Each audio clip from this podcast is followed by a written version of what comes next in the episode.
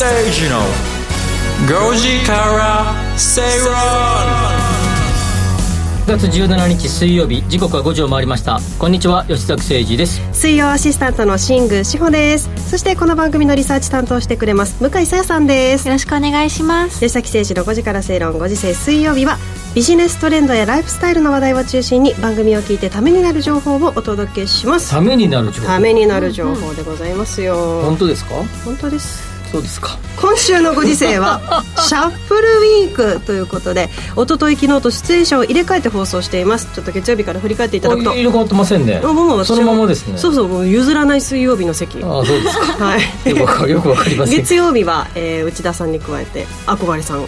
亀憧れさんが。ね、いいですよね。こう憧れちゃんって呼ばれるのってすごいいいなと思ってました、はい、そうですそうですね。そして昨日火曜日は、えー、天野さんと我らが新山千春さんが。そうです。昨日昔のあのハイサイっていう番組をデュアルライフでやってたメンバーでやりましたけどね。懐かしかったですね。どうでしたか？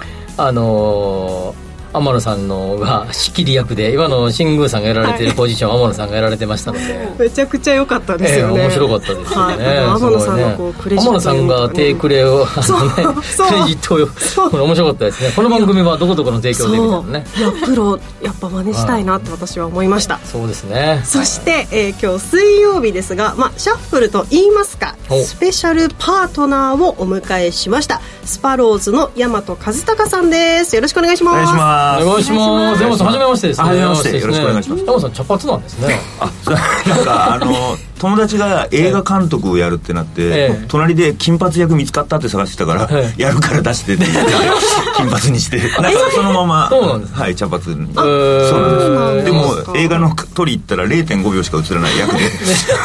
映画まあまあ長いですけど0.5秒だった、あそうですか、はい。えー今日はスパローズの大和和孝さんをお招きいたしまして、えーどんなお話をしていくかと言いますと大和さんは、えー、YouTuber おしかもその中でもキャンプ系 YouTuber と。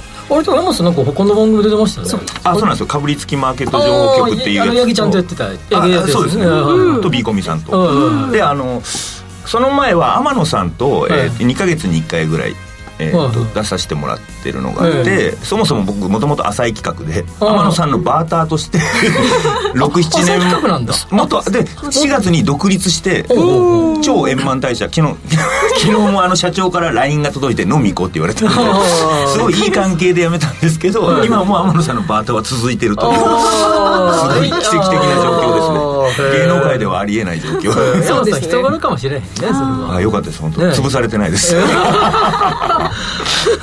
潰しようもないんですけどねそんなテレビとか出てないんで。そんなことないですよ、ね、浅い企画をこの春独立されたという大和さんをね、はい、お迎えして。のドンは天野っちですからねどうまあまあもともと萩本欽一さんからそうですね関根さん小堺さんズンさんとかみやぞんとかドブロックとか。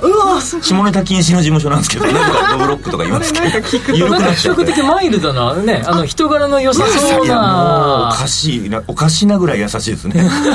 ウドさんとかはあのもう大体若手20人とかと飲むと、その人数分のタクシー代が1万円がポケットに入ってるんで、綺麗に密に立たそれ天野さん出さないんですか？天野さんも出してくれますけどウドさんが出しすぎてるっていう。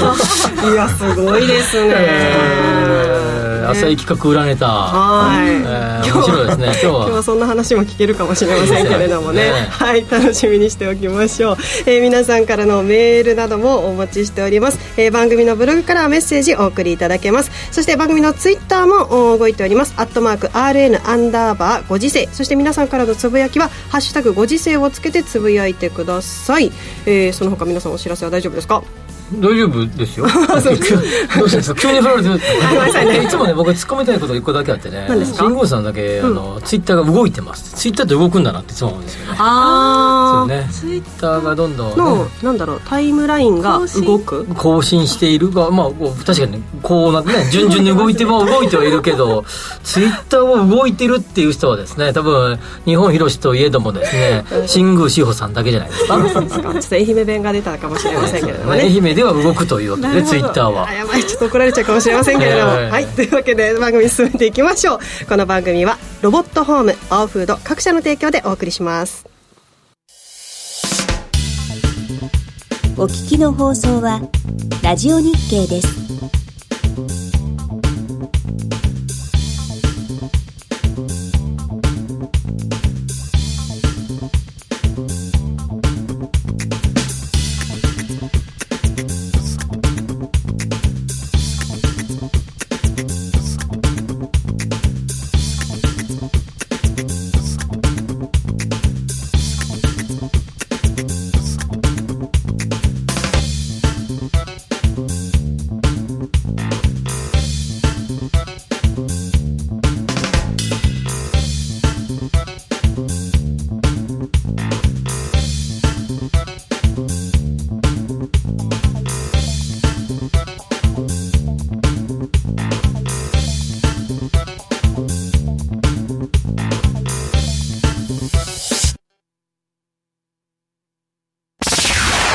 崎誠二の5時から正論。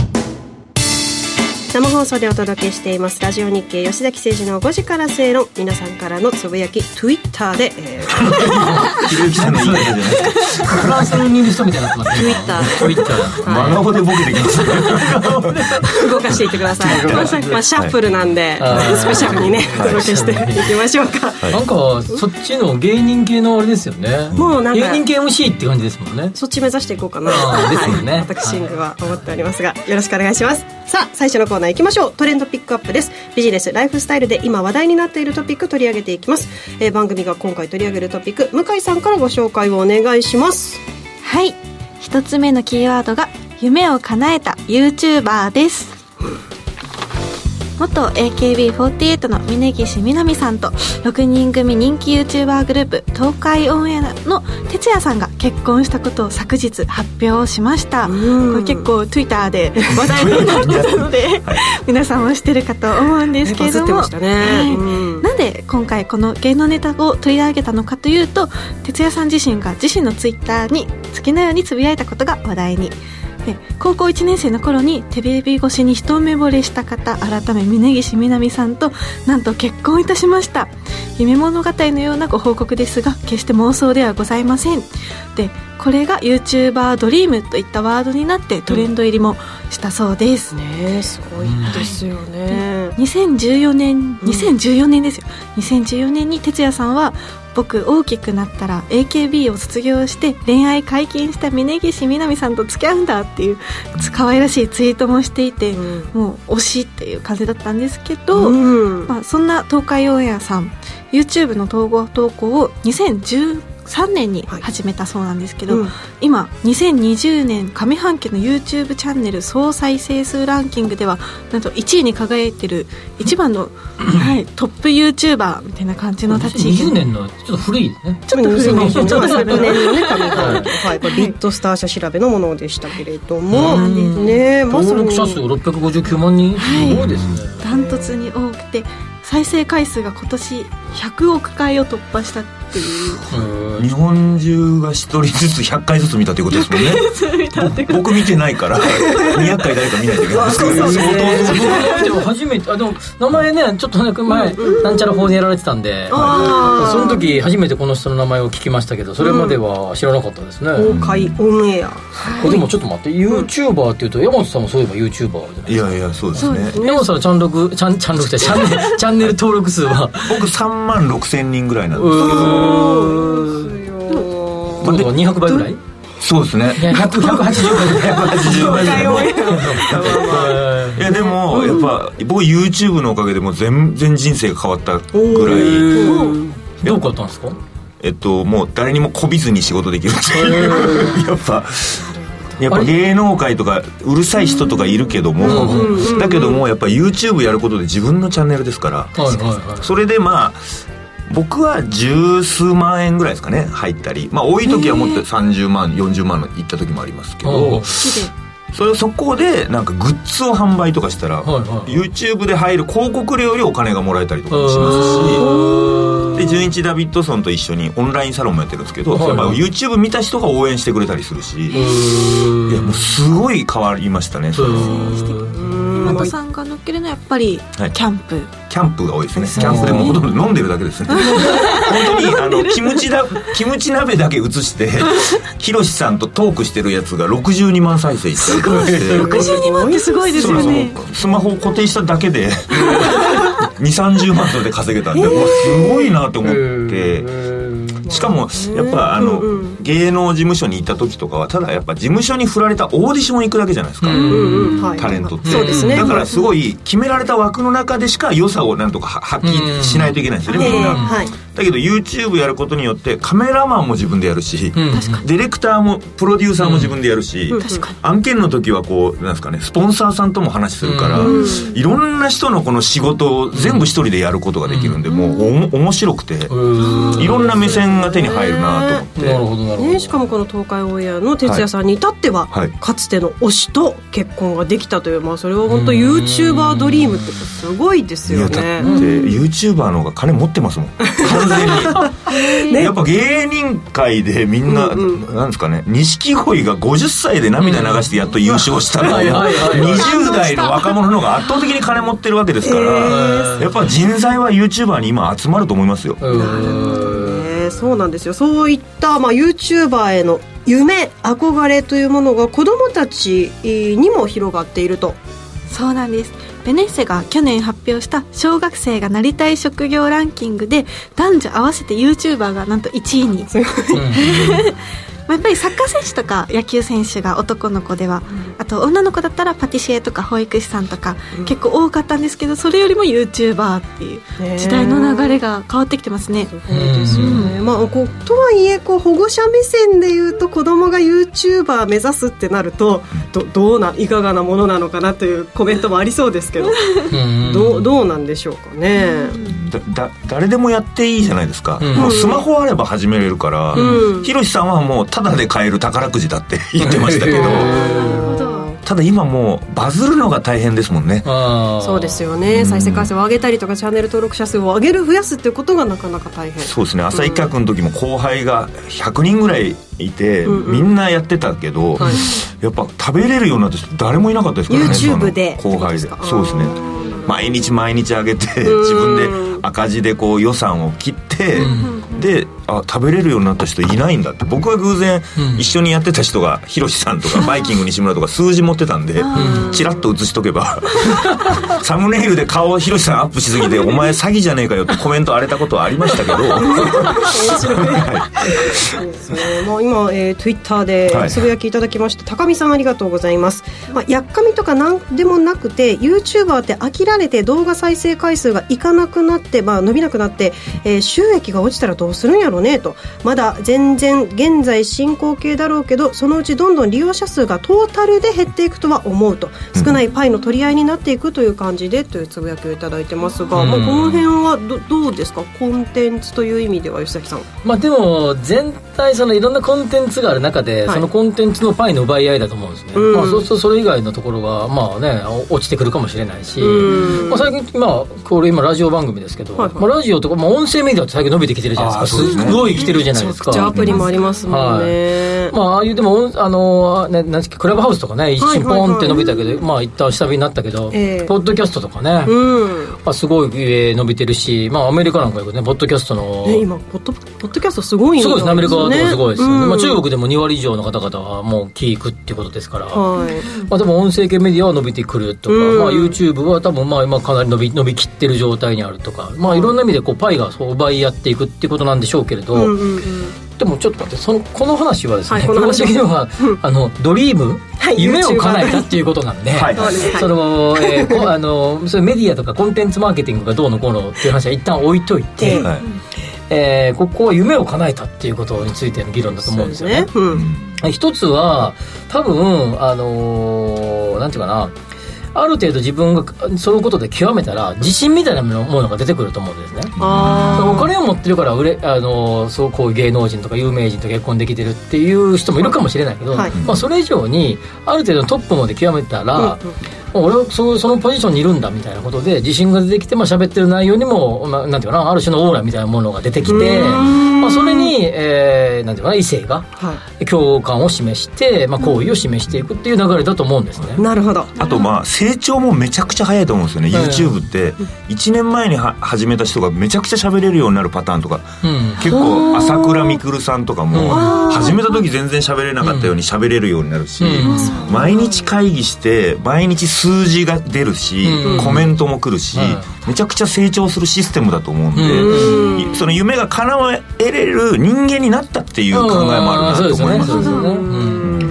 そういうだからそういうなんていうかな何でもねこれ YouTube に限らず、はい。YouTuber に限らず何か一つのことで極めていくっていうのは、まあ、自信につながっていくと思うんですよね。それは男性女性とか関係なくですね、うん。そう思いますね。それとさっきの子供のえっと、なりたいランキングこはい。れ多分まあ昔ね。ねはい。ありますよね。えー野球選手とかね、はい。その後サッカー選手とか、うん。なんか女子はいつもパティシエとか上位に来る感じですが、ありますね。まあ、だんだんだんだん小さい頃からこう、まあ、いろんなこと思いをしながら生きて、えー人生を過ごしていく中で、はい。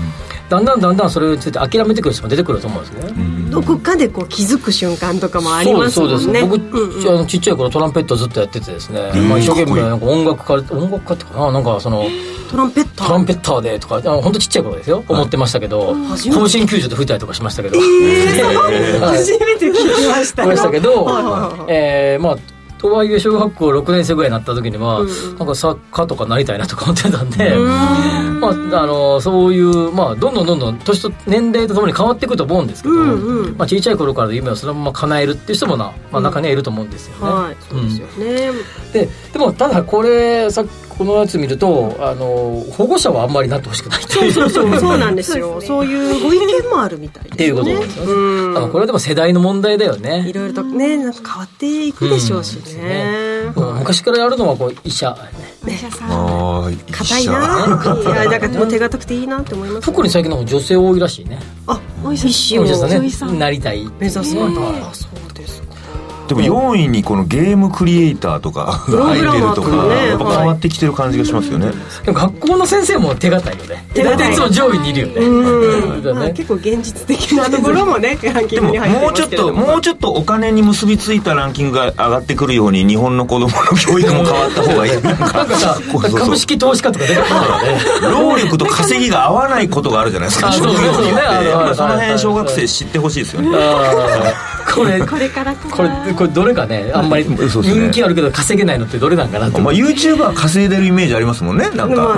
ちょっと。確かにうん。うん。あでも漫画家も強いですもんね。そうね。そうなでも大変ななるの大変なの多いですね、まあでも一握りだよねこれでね、はい。そうですね。うん。ね。パティシエとかどうなんですかね。なんていうかあの、えー亡くなられた川島直美さんの旦,、あ旦那さんとかね有名なパティシエじゃないですか何人それぐらい稼げる何人が芸能人って。結構いやそうなんですよね。もうちゃんとお金の数値見たいですよね、子供たちも。ね。はい 子供たちがなりたい職業ランキングを見て盛り上がる大人たちでございました。はいというわけで向井さんには来週も話題のトピック取り上げてもらいます、ここまでトレンドピックアップのコーナーでした。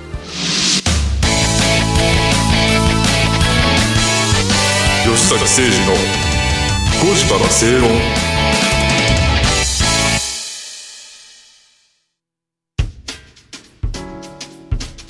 お聞きの放送はラジオ日経です。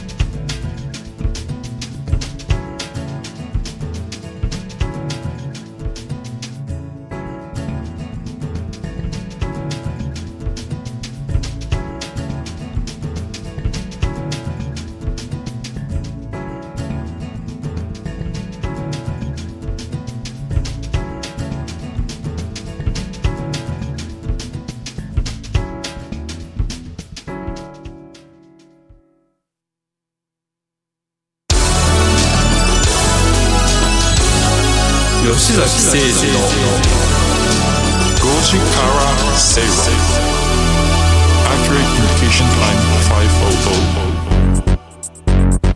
ラジオ日経吉崎誠二の5時から正論東京虎ノ門から生放送でお送りしています。今週はシャッフルウィークということでスパローズの大和和孝さんをお迎えしております、えーここからもよろしくお願いします。シャッフル関係ないけどね。え大和さんそうですね。スペシャルパートナーということで、えーツイートいただいています。幸三さんありがとうございます。オープニングのツイッター動くって言いますか？これつあのツイートをしたんですが番組ツイッター。自分は動くとは言わないです。流れると言います。あそうだね。一般的にはそっちだろうね。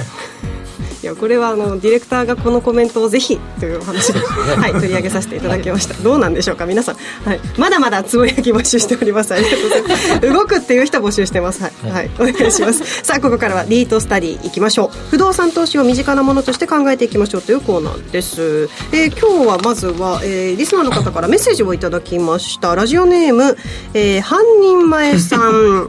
ラジオネーム面白い半人前って。いいラジオネーム。いいラジオネームですよね、はい、40代男性でも絶対ね次でラジオネームにね、動く。動くツイッターって出てくる。もうもうラジオネームだけでねこうね、はいはい。ちょっと盛り上がってしまいます。が、あはい。質問もいただいてますよ、はい。一般企業の決算シーズンですがリートの決算単身やえ説明資料を読むときどこに注目して読めばよいのでしょうか。また長期保有する予定のリートで定期的に確認しておく項目とかがあれば教えてほしいです。ということです難しいね。難しいですもんね、まあ、決算単身ねディートのね単身とまあ本ちゃんの決算の紙がありますけど、まあ、単身なんで、まあ、ダイジェスト、まあ、主要どころのダイジェストシートみたいなのが決算単身ね、というふうに思えばいいんですか？はい。まあ、それでリートの単身はなかなかどこ見ればいい言う通りやね。俺もこれ 回答むちゃくちゃ難しいなと思いましたが、はい。あリードって基本的にはあの言うまでもなくいろんな、えー物件のポートフォリオがあってそこから、えー発生する賃料と、それと物件の入れ替え時の、えーなんかさ、えー差益売却益、が、えー配当金のえー原資になりますから、まあ、多分そのページ数の圧倒的多くは物件の稼働状況。だとか、その物件が例えば築何年目でとか、えー今こんな感じで稼働していて、まあ、はいこんな風に、えーまあ、修理修繕とか永全のお金がかかりそうですみたいなことを書いてあるところが、まあ、主要なページ、であるいは新しく物件をいや今の現在のポートフォリオはこれで組み込まれている物件はこれでそれが入れ替わってどうのこうのっていうページがに割かれているんだけど、はい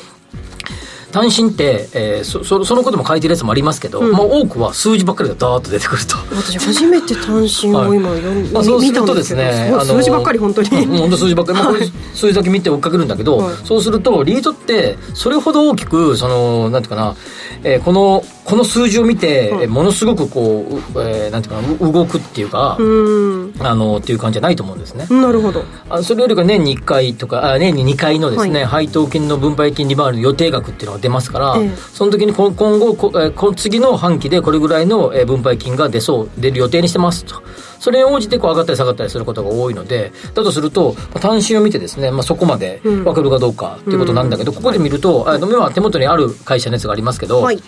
これ見ると分配の状況がどうかっていうふうになってます、ええ。これ、えー、と日本リート投資法人っていう会社の6月期の決算はい。の単身です。8月16日に出たものでを見てると2021年の12月期っていうことですから6月期の1個前ですね、はいはえー分配金が1万1859円でしたよ、はいはい。それがえー8 8825円にまあ下がりますよ。2022年の6月期、はい。まあ、下がりますよっていうことですよね。下がりまあ、いろんな収益性も下がってますよっていうことで、まあ、いろんな数字見ても、まあ、ちょ若干この、この会社においての単身を見る限りでは、え数字的には良くない。っそうですね。ていうことなんていうか、あの、比較するとよ、良くなくなって、良くなくなっているとはい。いう感じになってます。さまざまな数字が全部、まあ、どれ見ても大体あんまりよろ、えっ、と、前期から今期にかけては良くなくなっていると。いう数字ですが、まあ、とはいえですね、この会社の、えーここ最近の、えーリートの株、えーえー投資口価格です、まあ、いわゆる株価はい。に当たるものですが、これはまあずっと上がってきていると。ね、3日続伸。家族ですが、まあ、えここ数ヶ月見てもまあ上がってる感じという感じになってますから、まあ、これで、えー普通の株式投資のようにですね、まあはい。上がった下がったりこうそのビビットにあんまりしないと。ここまで数字が書いてあっても。もうあんまりしない。っていうのが、ねまあ、リートの特徴ということになりますので、うん。まあ、長期保有を前提にですね、はい基本的にはリートを、えー投資される方が多いので、まあ、長期って言っても10年、20年という長期じゃないかもしれないけど、まあ、数か年の渡って保有される方が多いので、まあ、一番は、この分配金利回りの状況がどうかっていうところが、えーポイントになってくるかなというように思います、まあ、なので、はい。えーまとめて言うと大事だけど、普通の個別銘柄の株式ほど、はい。それでビビットに動くもんじゃないんじゃないかと、まあ、個別株だとあのその決算が出た時にバンってこう跳ねたり。そうです。まあ、ねななんとなくそれよりか前からなんとなく匂ってるけれども、ええ。まあ、その出た時にポンと変わるっていうのはありますけど。ありますよね。ということですねました。そ,、はい。それがかいこれの答えかと。いかがでしょうか？半人前さん。い。うことですが、まあ、定期的に確認しておきたいところはどこかっていうと、まあ、分配金の状況ですが、はい。まあ、多分みんなここを一番確認してるんじゃないかなというように思いますね。はい半人前さんご質問ありがとうございます、そうなんですね、はい。はい、あとまあでもいろんなこ細かくいろいろ書いてあるんで、そのかいえーいろんな方針がかあの会計の仕組みが変わりましたとかあれが変わりましたとか書いてある、まあ、そういうところで、まあこの会社においてはあんまり書いてあの大して重要なことはないと思いますけど、はい。あまあ、な特徴的なことが書いてあった時は、まあ、ちょっと要注意かもしれないなと。思いますなんかじゃあ数字で買うんじゃなくて時期で買う方がいいんですかね？時期はまあそうね時期っていうか、まあ、時期というかまあそうねこう長長期まあまあのなんだそっちに向かっていきそうな雰囲気で買いますよねリードって、なんかリードがいいって言い出す時結構みんなが言い出す時があるあそうですねそうですね。はい。その系統はあると思います。僕もやっぱりあのある時に今年のここでも何とか2月とかかな、はい。あの今からここからこう来そうですよって話をした時そうですに、ね。はい。僕あの時はあの個人的にはそちょこちょこ買ったりしたりしたしまあそうするとここのとこリード調子いいじゃないですか。そうですよね。なんかそっちに行きそうだなっていう時っていう時に買うっていうのがなんでそうだなが分かるかが聞きたいんですけど それはやっぱりエコノミやっぱスト長年のこのラジオを聞くしかない。ですそうです。ちらちらちらとお話をここではして。もう結構お話ししたよね。そうなんですよ。今まで振り返ってみると178ぐらいそテーマはあって。それで買っとけば、まあ、リートはさっき山さん言う通りで、なんかそっち行きそうだなってそっち行くんだよね、はい。まあまあ、あのいつもとは言いませんよ、ままあまあそっちに行きそうだなの時行くんで、配当が多い時に買う人が多い。いやいや上がればか利回りが下がりますからあの株価が上がりますから、はいはい。あまあ、その時は買いかどうかは分からないですよね、ああなるほどなるほど。はいねぜひこのリートスタディのコーナーを大和さんもこれからもチェックしていただきたいなと、まずリートやってたら、まあ、人生間に合わないんで 株式投資の方が。いやいやでもリートはねちょこちょこ買うのいいですよ。ああそうですね。あなんかあの僕もう絶対思うけど定期預金に入れるんだら絶対リートに入れて入れた方がいい。絶対いいと思います、じゃあちょっと数パーセントから始めて徐々に増やしていって、もう僕は完全に定期預金と思ってます。ねあの定期預金っていうかもうあの積み立てみたいなあれ。銀行代わりですよ。ね大きく動かないから。こそそうそうもうもうそんな大してあれですからね。はい、急に急にゴーンと触らないと思いますかリードはね、はい。特にね特徴もね、ははいいお話しいただきました。ありがとうございました、えーこのコーナーではリートについての疑問質問も取り上げています。番組ブログによる番組宛てメール送信フォームからお送りください。ここまでリートスタディのコーナーでした。吉崎誠二の5時から正論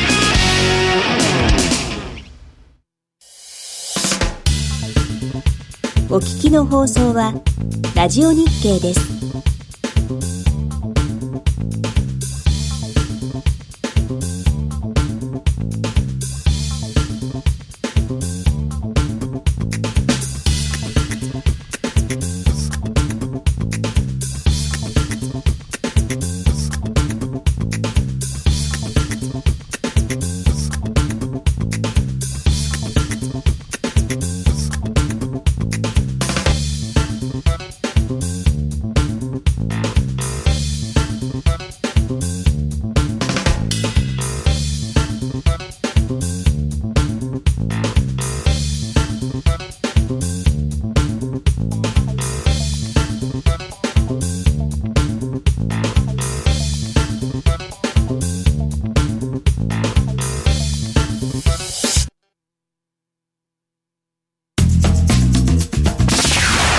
吉崎誠二の5時から正論。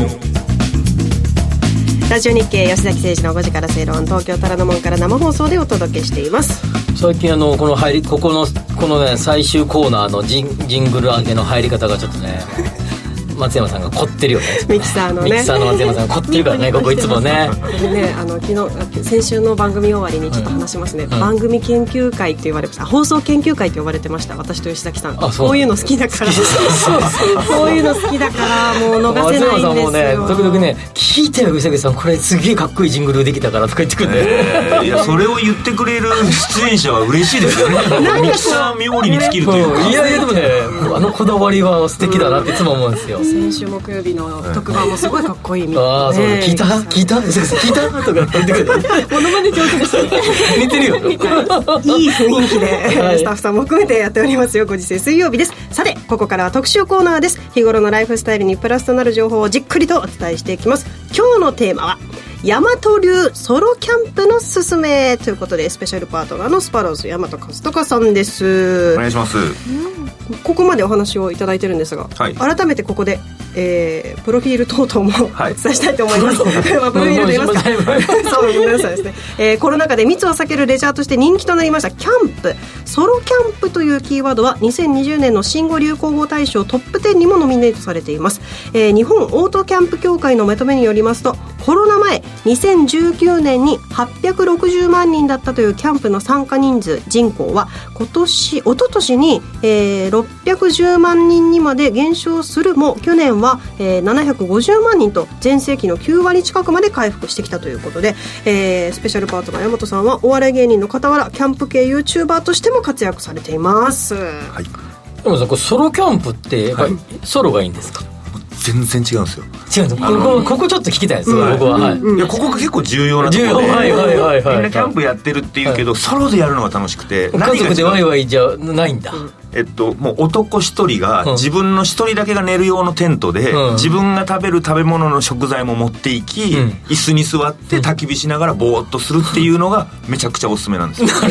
なんでかというと友達とか10人とかでキャンプ行くじゃないですか、したらもうみんなで同時にタイミングで焼きそば食べないといけないし、はいはいはいはい。もう胃がもたれる人もいれば、や焼肉が焦げたりとかしてね。みんなの乾杯を待ってね、飲みたい飲みたい。もう先先にもうもうソロキャンプ集団なんですよ僕たち。ひろしさんとか西村とかは、はいはい。だからもう全部自由なんですよね、着いたらもうプシュっていう音がどっかから聞こえてきますし。あ ちょっと待ってソロキャンプ集団ってことはソロキャンプであの辺この辺りで A さんがソロキャンプして、この辺で B さんがするあみたいな。そうですね。でも今日は一人になりたいひろしさんとかは離れた山で 一緒に来るけど離れてたまに歩いてきたりとかはするけどもだからソロギルグルキャンって呼ばれてるんですけど。ソロソロだけどグループキャンプ。そうですね。だからみんなそれぞれ料理やってるんで、えー、と横で天ぷら揚げてる人もいればそのもう食べ物バラバラなんですよね。そのひろしさんはもう食べ物も作らなくてお弁当を食べてますから。やっぱもう全てが自由なんですよね。でもう寝る時も誰も許可取らないんですよ、うん。いつでも寝てよくて、本当は山にみんな自然見たりリラックスしに行ってるのに結構キャンプ行ってみんなクタクタで帰る人多くないですか、はいはいはいはいはいはい。で家族のキャンプとか今新しい道具買って箱を山で出して、んうんうん。で準備でもう45時間かかっうんうん。て火が起こせないとかもうクタクタなってるんですよお父さん、うんうんうんでお父さんは張り切って料理していろいろ家族のためになんか料理作って準備して、もうフラフラになって帰っていってもう行きたくなくなる人とかすごい多いんですけどなるほどそう、うん。僕とかはもう一人用なんで10分15分で準備して、うん。でもうすぐ酒飲めるようになったり、うん。もういいすぐ寝る人もいますし、うん。もうこの自由さにはまったらそのみんなと行くキャンプ行ったらもうこんなストレスなんだって思うぐらい今まで楽しくキャンプやってたのに人と行くキャンプが楽しくなくなって家族は別かもしれないですけど、まあ、ということは私たちが想像しているいわゆるそのみんなでやるキャンプとはソロキャンプは全く違うと。全然違いますね。やっぱ12週間行く後に行くキャンプのためにもうどんなカレーを作ろうかってもうネットで調べまくるんですね。それみんなでやると大変ですもんね。そうそれでみんなではできない、うん。ここで食材買おうかとか、うん。あこんな特殊な作り方あるんだとかもう調べまくっていくともう1週間後もうよだれがもうダクダクしもうここまで興奮できるんだって。どの辺りに行くんですか？キャンプ山梨が多いですねやっぱ。山梨？うん夏場は標高高めの方がやっぱ温度が下がるんで、うん。やっぱ長野の方に行くとかうん。が多いですね、近場行かないんですねまあ、山梨まあまあ近いですね。1時間半とか中央道の混むイメージがあるあまあ、まあ まあ僕平日が多いんでうん。とか、まあ、混まない時間帯とか結構行きまくってるんで コツをもう掴んでるので、へはい。そんなコツを掴んでいるという大和さん、はい。えー今日はスタジオの方にキャンプグッズをお持ちいただきました、えー動いております。番組ツイッターにも写真を今アップしています、はい。えー一つずつご紹介いただきましょう。お願いします、はいまずこれ半号なんですけど、はい昔ながらの。はい古典的ですよね。使ってますこれねね学生の時なんかやりましたね。やりましたね。ただこれちょっと特殊な半号で、はい。戦闘半号2型っていうやつなんですわかんなね。かんないこれ これ日本の自衛隊が作ってる工場と同じところで作ってる戦闘半号ですごっ本当の半号だともうちょっと高さがあるんですよ。うんなんでかっていうと日本人の胃が小さいからうん。日本人の胃にはこれぐらいの大きさでいいっていうことでちょっと低めに作られている半号なんですよ。うん。でそれがちょうどキャンプとかソロキャンプにちょうどいいっていうことではすごい価値が上がってたんですよ。うん。メルカリとかで数万円とかで売られてるぐらいこの戦闘半号2型っていうのが流行っていてうん。で僕がロスコっていう会社のアドバイザーをしてるんですけど。あるんすかなんすかね？はいはいはい。戦闘半号2型の許可取って売り売り出したら売れますよって言って、うん。9000円で売り出したんですよね、はいはいはい。そしたらもう1万個以上速攻売れて、うん。とんでもない利益を僕の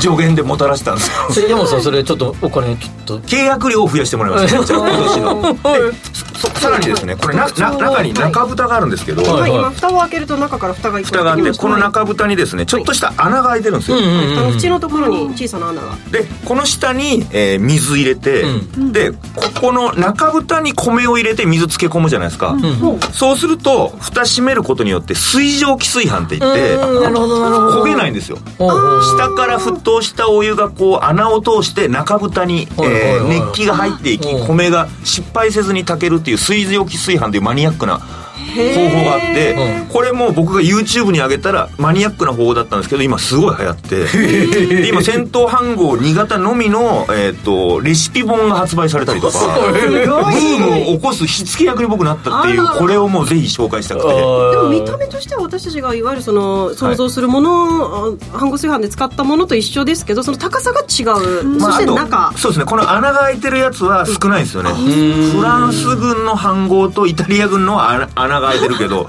開いてないとこの水蒸気炊飯できないんでこの中蓋に肉まんを詰めるとかおー。シュー餃子マイとか。を入れるとか。そうそうですいろんなことができるんで虫的なものができるとそう虫もできるんですよね。でさらに僕はこれ すいません興奮しちゃって。どうぞ。あの内側をあのフッ素加工の工場にお願いして、ん。1800円でこのうん蓋をですねフライパンに改造してあるこういう感じそうだね。うん。これ僕だけなんですよ。これを今から流行らそうと思います、えー。フライパンとして使えるあ焦げつかないようにそうなんですよ。フッ素加工にしてすごいなるほど。それいいっすね。いいでしょ確か？に確かにそれはいい。よこれもまた流行らそうと思ってます、はい、まず一つ目は戦闘飯号2型こんなキーワード初めて言いましたよ、続いていきましょうか。続いては。あとじゃあこれあのオピネルのナイフっていうんですけど、うん。これちょっと今水が詰まっちゃって開かなくなっちゃったんですけど、うん。これナイフ、な折りたたみナイフなんですね、うん。絵が木になってて、はい持ち手が。はい、でちょっとまあちょっとした料理を作れるナイフなんですけど、うん。これあの形が結構美しくて、んあのなんですかね世界の珍しい民芸品ベスト100に選ばれてて ニューヨークのあの民芸品のあの博物館に飾られているオピネルのナイフっていうやつこれ2000円ぐらいなんですけど、これあのちょっと錆びやすいえーの素材なんですよね、うん。この金属が。だから錆びさせないためにわざとですね紅茶紅茶の中に酢を2割だけ入れて、23時間漬け込んだら黒サビがつくんですよね、うん。で黒サビ加工っていうのをすることによって赤サビがつきづらくするっていへうこう自分でちょっとした改造をやるっていうのが楽しかったりもう、ま、バカにした笑いです。ちょっとあの笑ってるじゃないですかついていけなくなってきてますけどそうですね。早口になっちゃうんですよ。とかこの絵絵の木の部分をですねあの竜に彫ったりとかこうん。の絵を絵を彫る世界大会もあったりとか結構こうカスタムする喜びがこのオピネルのナイフにはあるっていうあんまりマニアックすぎて俺たちが食いついてないから。いやでも。若干距離を感じ始めてる。ってそれぐらい興奮するんですね。いやいやいやでもねまあねはい。もう一ついきますか？行きましょうよ。はい行きましょうか。はい。あ今じゃあお水をちょっと飲んでいただきつつこれがポイントなんですね最後気にビール用そうですね。これはぼ僕のホームページで販売してるやつなんですけどあのなんかワンピースとか海賊がよ飲むようなジョッキで飲んでるじゃないですか。めっちゃわかりますそうこれこれで山の中で1リットル入る樽のジョッキなんですけど、ん。これ飲んでたら周りも上がるんですよね。確かに。見た目として。見た目としてやっぱもう森樽で飲んでるやついたらちょっと興奮するじゃないですかイベントになるんでやっぱ子供の人とかも買ったあえっと、コーラ入れてこれで飲みたいとか、やっぱそういう欲求があるんで、あげるために僕これ販売、1万円もするんですけど、はい、もう初日で売り売り切れました。で、これやってる会社が、ワンピースとコラボとか、モンスターハンターとコラボとかちゃん、とヤマトって書いてあるもんね。あこれ僕用にこここれを作ってる会社の人と友達だったんで、ん。あの弱小な会社としては僕が初めて出させてもらったっていうなんですかね。メイドインジャパンで。そうです。裏北裏北さんのこのジョッキって調べたらもう78か月待ちのジョッキなんですけど、すごい。そうなんですよ。僕出して出させてもらったんです、そこに、へはい、友達で。さんに言ったらすぐ売ってくれるかもしれませんよ。ね。今ショーだけあとちょっとだけ今持ってきていただいてるサイズはこれは大ですね。大で1リットルぐらい入るショーはショーはロックグラスみたいな樽のサイズで、ええ。ちっちゃめ。そうですね。本当の樽の作り方をしてるらしくて、めちゃくちゃこだわってて特許とかも取ってるみへたいなんですよ。ー。それはどれぐらいの量が入るんですか？ロックグラスはまあどれぐらまあいですか、ね。100とか200とか。200そうミリ 200, 200ミリで、えうん。ー、ともう一個が、えー、380う。ーん。350の缶が入るやつ。いいですちっちゃいロックグラスだと4000円ぐらいで売ってますのでよかったら。あの 大和さんの、はいえーホームページではい。200ミリのものは、えー現在販売中と、はい、もうちょっとです。全部発送も全部自分でやってます、そうそうなんですか。誰にもお金抜かせないスタイルでやらせてもらってます。さすが独立。さすが独立してる。たく違う。ましく生きていかないともう。すごいな。あのーここまでね、まああのお気に入りのキャンプグッズをご紹介いただきましたけれども、はい。こういったキャンプグッズというのは、えっと、どういったところで、あのし仕入れてるといいますかゲットしてるんですか？えっとあ買うのですね。ねはい。やっぱりアマゾンでポチるっていうのが多くてもうキャンプハマったら3分の1ぐらいはキャンプ道具買うことに喜びがある人も多いぐらいキャンプ場でキャンプ道具見てる人結構いますからね。いやいやそれを使いに来たんだろうっていう。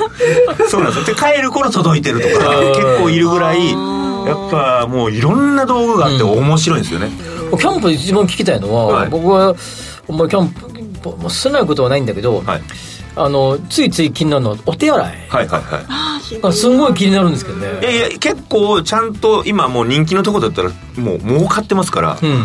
ふもとっぱらっていうその富士山のふもとのとこだったらもうめちゃくちゃ綺麗なトイレが、そうそこまでじゃあ行くわけでソロでもあそうですあねそうなんです。そのキャンプ場といわゆると施設のとこに備え付けのお手洗いがあるあありますあります。とはいじゃあ安心じゃあ安心ですよね。うんそうですね。ウォシュレットとかついてるとこ結構あります、そうなんですか、はい。それ大事だよ。はい。ウォシュレットないのちょっと辛くて、海外海外出張の一番の僕苦手なとこがそこでね、はい。ですよね。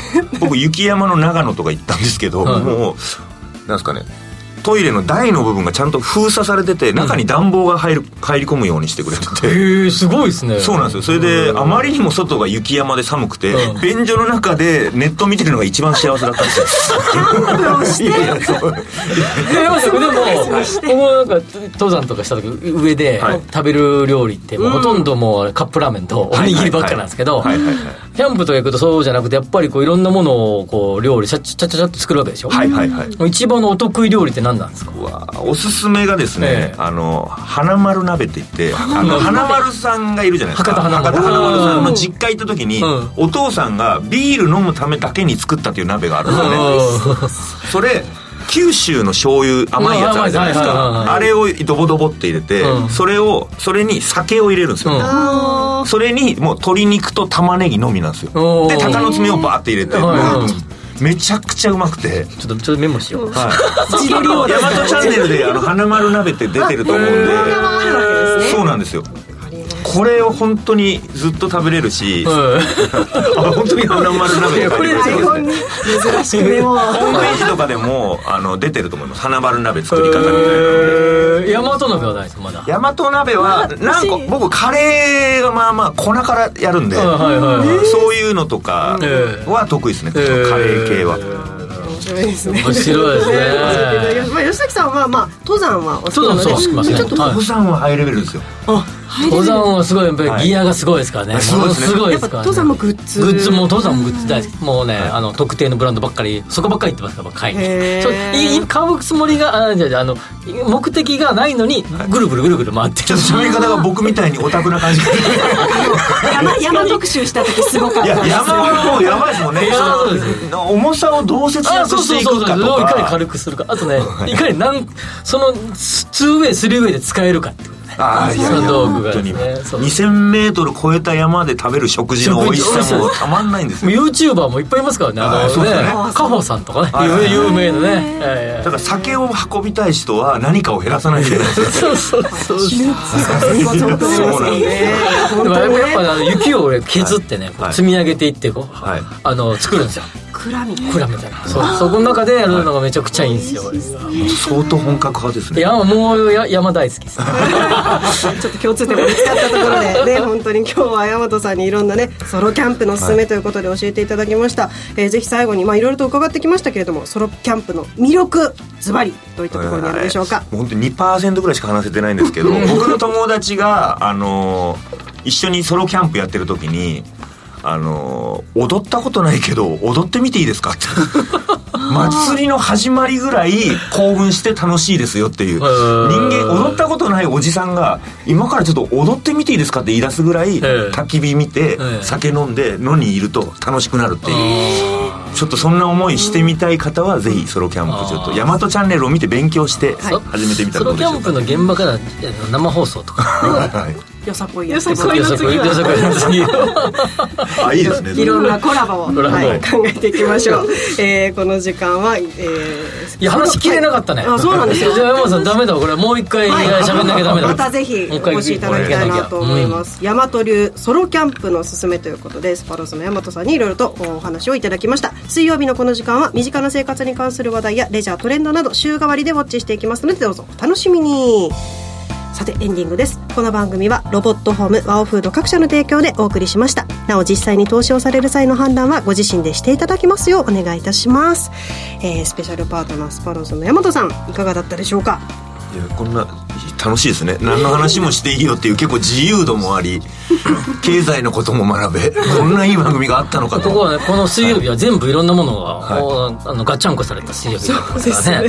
でもねなんて言っても花丸鍋ですよ。今日は。やっぱりあの地鶏大好き地鶏王の吉崎さんとしては鶏が入ってるってこと鳥がでねあと僕ね九州のあの甘い醤油好きなんですよ。あ刺身とかで、あれ地鶏の刺身をあれで食べるのが好きなんです最高ですよね。最高ですよね。焼酎グッと飲みながら、今日もそれで夜食べよう。食べようじゃない。ですよ、ね、今夜のおかずも決まったところでということで、えーもうちょっと時間があるということですので、はい、皆さんからちょっとツイートをね、ははいえー自撮り王にしてますか？はい自撮り王にはまだ来てないですね。はい、えー、リエコタさん吉崎さんも花丸鍋に興味津々ということで、えーその他あやっぱキャンプ道具とか山道具もイメージありますけどちょっと値段は高いのかなやっぱり山道具の方うんがちょっとやっぱり高いですね。比率なんですかねもうやっぱ山に挑戦する人ってもう重さとの戦いだし軽さとの戦い、なるほど。機能性がすごいですよやっぱり。めちゃくちゃすごいですね、えだからどっちも併用して本当はできるんですよ。そうですよねそうですよね。そうなんですね、あともう一つ、えーちくわパパさん妻子持ちには一人キャンプ難しいですよね。っていうコメントもありますいや嫁さんにもあの持たせればいいですよ僕も彼女がソロキャンプ道具持ってるんで。一緒一緒に行って違うところでやるそうそれぞれやればいい。ソログルキャンでね。そういう。あまさにそうです。好きな自分の好きな道具を変えるんで最高だと思います。ソロキャップソロソロ、えーカップルキャンプ？そうですね。あいいですはい、でギアによっては奥さんこういうの選べるよっていう誘導もちゃんと先に作戦立てた方がいいと思います。あとさ誕生日にはこれ買ってあげるからよっていう。いいきっかけに俺の誕生日これ買ってよ。みたいな僕は彼女に椅子プレゼントすることから始めて。ああ違うね。こここういいですね。途中からもう勝手に落ちてましたね。というわけでここまでスペシャルパートナーズスパローズの大和和孝さんでした。大和さんありがとうございました。ありがとうございました。はいここまでのお相手は吉崎誠二と。向井さやと。シング志保でした。来週も夕方5時にラジオ日経でお会いしましょう。さようなら